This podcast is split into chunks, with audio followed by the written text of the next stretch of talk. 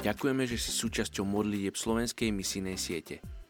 Akákoľvek církev, ktorá nie je zapojená do veľkého poverenia, stratila svoje biblické právo na existenciu. Oswald J. Smith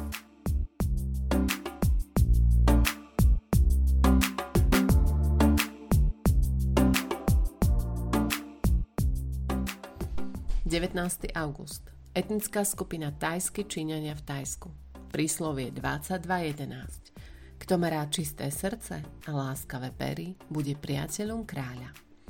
V tejto krajine ich žije viac ako 5,6 milióna. Práve Tajsko je krajina s najväčšou čínskou populáciou mimo Číny. Mnohí Číňania vstupujú do manželstva s Tajčanmi a tiež sa považujú za Tajčanov. Tajskí Číňania majú významné zastúpenie v politike a obchode v Tajsku. Tajskí Číňania sú aj najvýznamnejšími zahraničnými investormi v Číne – Čínsky obchodníci začali prichádzať do Tajska v 12. storočí. Mnohí dnes žijú na pobreží vrátane hlavného mesta Bangkoku. Mnohí hovoria len tajsky a ich náboženská príslušnosť je buddhizmus. Poďte sa spolu so mnou modliť za etnickú skupinu tajsky Číňania v Tajsku.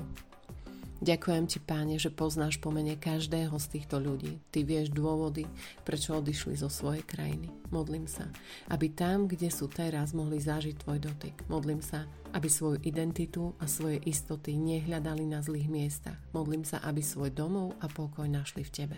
Mene Ježiš. Amen.